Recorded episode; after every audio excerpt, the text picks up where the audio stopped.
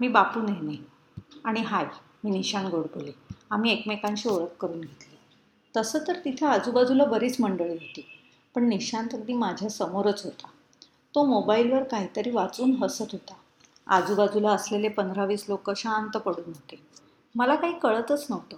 मी पुन्हा आजूबाजूला नजर टाकली आणि साक्षात उडालोच. मी माझ्या पायाजवळच झोपलेला दिसलो मला. अरे काय होतंय?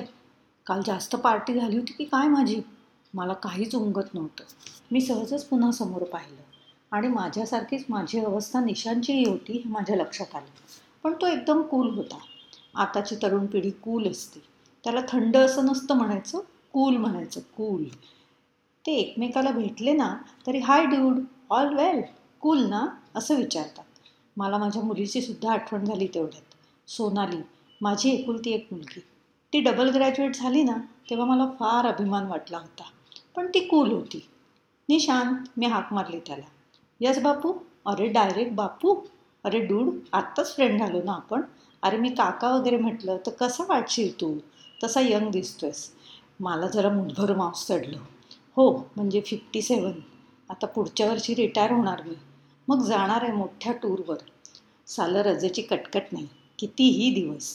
मी आणि सुलभा, माझी बायको, तिनं आत्ताच रिटायरमेंट घेतली.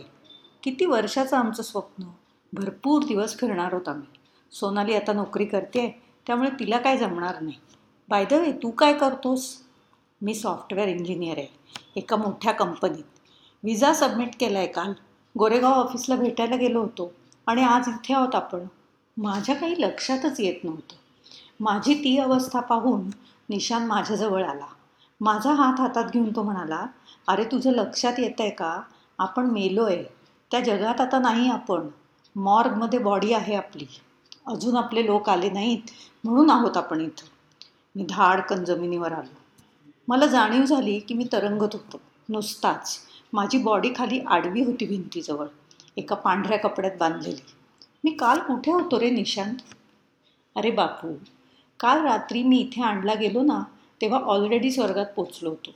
पण मला वाचवायला कॅज्युअलिटीमध्ये शर्थीचे प्रयत्न चालू होते, पण ते वर्थ नव्हतं. माझ्या खिशात माझा मोबाईल होता आणि कानात हेडफोन. माझ्या वडिलांना पोलिसांना धरून धरून आणलं होतं. आपल्या एकुलत्या एक मुलाचा अचेतन देह पाहून माझ्या बापानं टाहो फोडला होता. तुझ्या लक्षात आलं असेलच, मी हेडफोनचा बळी होतो रे. ट्रॅक क्रॉस करताना मला गाडीचा हॉर्न ऐकूच आला नाही. एक धक्का आणि ब्लडलेस डेथ. माझा बाप मोठ्यानं रडत होता आणि मी, माझ्या भावना, जाणीवा, सगळंच अचेतन. कोणीतरी हाक मारली, अरे नामदेव, ही बॉडी मॉर्गमध्ये जाऊ दे. याचं पुढचं पेपरवर्क होईपर्यंत उद्या दुपार होईल. पोलिसांना माझ्या बापाला धीर दिला होता. माझ्या खिशात माझा फोन ठेवला माझ्या बापानं. त्यानं हेडफोन ठेवला स्वतःजवळ. साहेब, त्याचा मोबाईल ठेवावं त्याच्या खिशात. फार जवळचा होता त्याला तो. रात्री एकटं वाटणार नाही त्याला. माझ्या देहाला त्यानं उराशी कवटाळलं. आता तो पुढची सोय करायला गेला आहे. अरे माझं काय निशान? अरे तुला रात्री सिव्हिअर अटॅक आला रे. तुझी बायको सॉलिड घाबरली होती, पण पोरगी मोठी धीराची, एकदम स्मार्ट. तिची धावाधाव सुरू होती. मला त्याही अवस्थेत माझ्या पोरीचा अभिमान वाटला. डॉक्टर्सनी हार मानली होती. तू गेला होतास. तुझ्या पोरीनं प्रेमानं तुझ्या डोक्यावर हात फिरवला. डोळे पुसले आणि आईला सावरलं. आई, आपल्याला घरी जावं लागेल. सगळ्यांना कळवायला हवं. उद्या सकाळपर्यंत बाबाला मॉर्गमध्येच ठेवूया. बापू, तू आणि मी एकदमच इथे आलो रे. Accidental death. तू बोलता बोलता गेलास आणि मी चालता बोलता. निशान, जोक कसले मारतोयस? मला फार काळजी वाटते रे दोघींची. कसं जगतील दोघी? पैशाचा प्रॉब्लेम नाही, पण घरातला मेन माणूसच गेला तर काय करायचं? अरे बापू, वेडा की काय तू? मला जरा रागच आला. लहान नाही, मोठं नाही, मी काय याचा मित्र आहे का? माझं वय काय, ह्याचं वय काय? नकळत मी निशांचा शब्द वापरला. कूल आहे बाबा हा. हे बघ बापू, आता आपण एवी तेवी डेडच आहोत, तर जरा इनोव्हेटिव्हपणे पाहू की ह्याच्याकडं. म्हणजे? मला नाही कळलं. अरे मी बँकेत होतो नोकरीला. इनोव्हेटिव्ह काय असतं तिथे? रोज तेच कस्टमर, कॅश टॅली करणं आणि फावल्या वेळात बाहेर जाऊन आपलं धुरंड चालू ठेवणं. मस्त सिगरेट ओढायची आणि मग त्यावर गरम गरम झकास चहा. बापू, दिवसाला किती रे फुकायचास? साधारण एक पाकिट आणि 7-8 चहा तरी होत असतील. आमच्या बँकेतल्या बायका डॅम्बीस रे, लवकर जायचं असतं रे त्यांना. मग काय, बळीचे बकरे आम्ही. हां, आता त्याचं आम्हाला कामासाठी पटवणं तुझ्या या इनोव्हेटिव्ह सदरात मोडत असेल, कारण प्रत्येक वेळी त्या वेगळं कारण द्यायच्या. काल बहुतेक छातीत धूर जरा जास्तच कोंडला असावा, श्वास थांबलाच रे एकदम. जेमतेम घरी पोचलो आणि आज डोळे उघडले ते डायरेक्ट इथेच. ए बापू, ऐक रे, फार वेळ नाही आपल्याकडे. कोणत्याही क्षणी आपली उचलबांगडी होईल आणि बोलणं अर्धवट राहील. अरे आता माझंच बघ ना, एव्हाना ऑफिसात कळलं असेल सगळं, मेस झाला असणार, पण एक माणूस मनात नक्की खुश असेल. सम्या रे, आपला दोस्त आहे, आता त्याला चान्स मिळेल अमेरिकेला जायला. माझा व्हिसा मी प्रोसेसला टाकला ना, तेव्हा एका संध्याकाळी आम्ही बसलो होतो. मनातला ओकला होता सम्या, साल्या निशांत तू सिलेक्ट झाला नसतास तर मला चान्स होता, पण साल्या लक्षात ठेव, तिकडे गेल्यावर विसरू नकोस मला. जरा सेट झालास ना की मला रेकमेंड कर. भेंडी इथे ट्रेनचा प्रवास करून जिंदगी झंड बन गई आहे. तू सुटलास यार, मला घासायला लागते अजून. Target, meetings, high expectations, innovative ideas आणि तिच्या मायला ह्याचं प्रेझेंटेशन.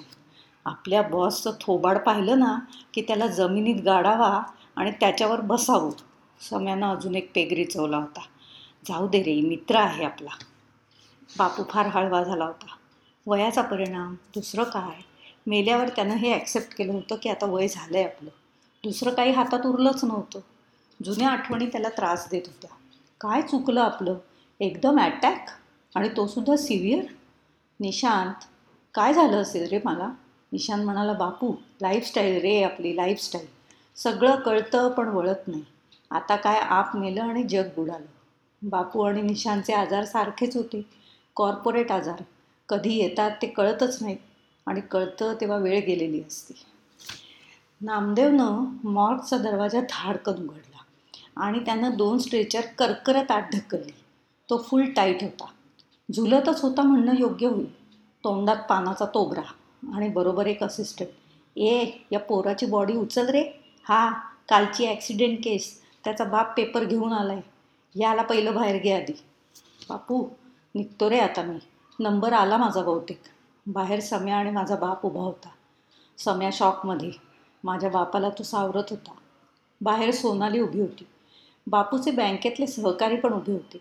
त्याही परिस्थितीत बापू निशांतला म्हणाला, ड्यूड स्मशानात भेट होईल आता आपली. आता आपण आनंदयात्री, सगळी दुःख संपली रे आता. भावना नाहीत, जाणीवा नाहीत, फक्त सोहळे बघायचे पुढचे 13 दिवस. आपल्या पिंडाला कावळा शिवला की यांचे आपले ऋणानुबंध संपले कायमचे. 14व्या दिवशी गोडघास करून यांचं रुटीन पुन्हा सुरू होईल, आणि मग काही दिवसांनी आपण उरलेले असू फक्त कॅलेंडरच्या तारखेवर.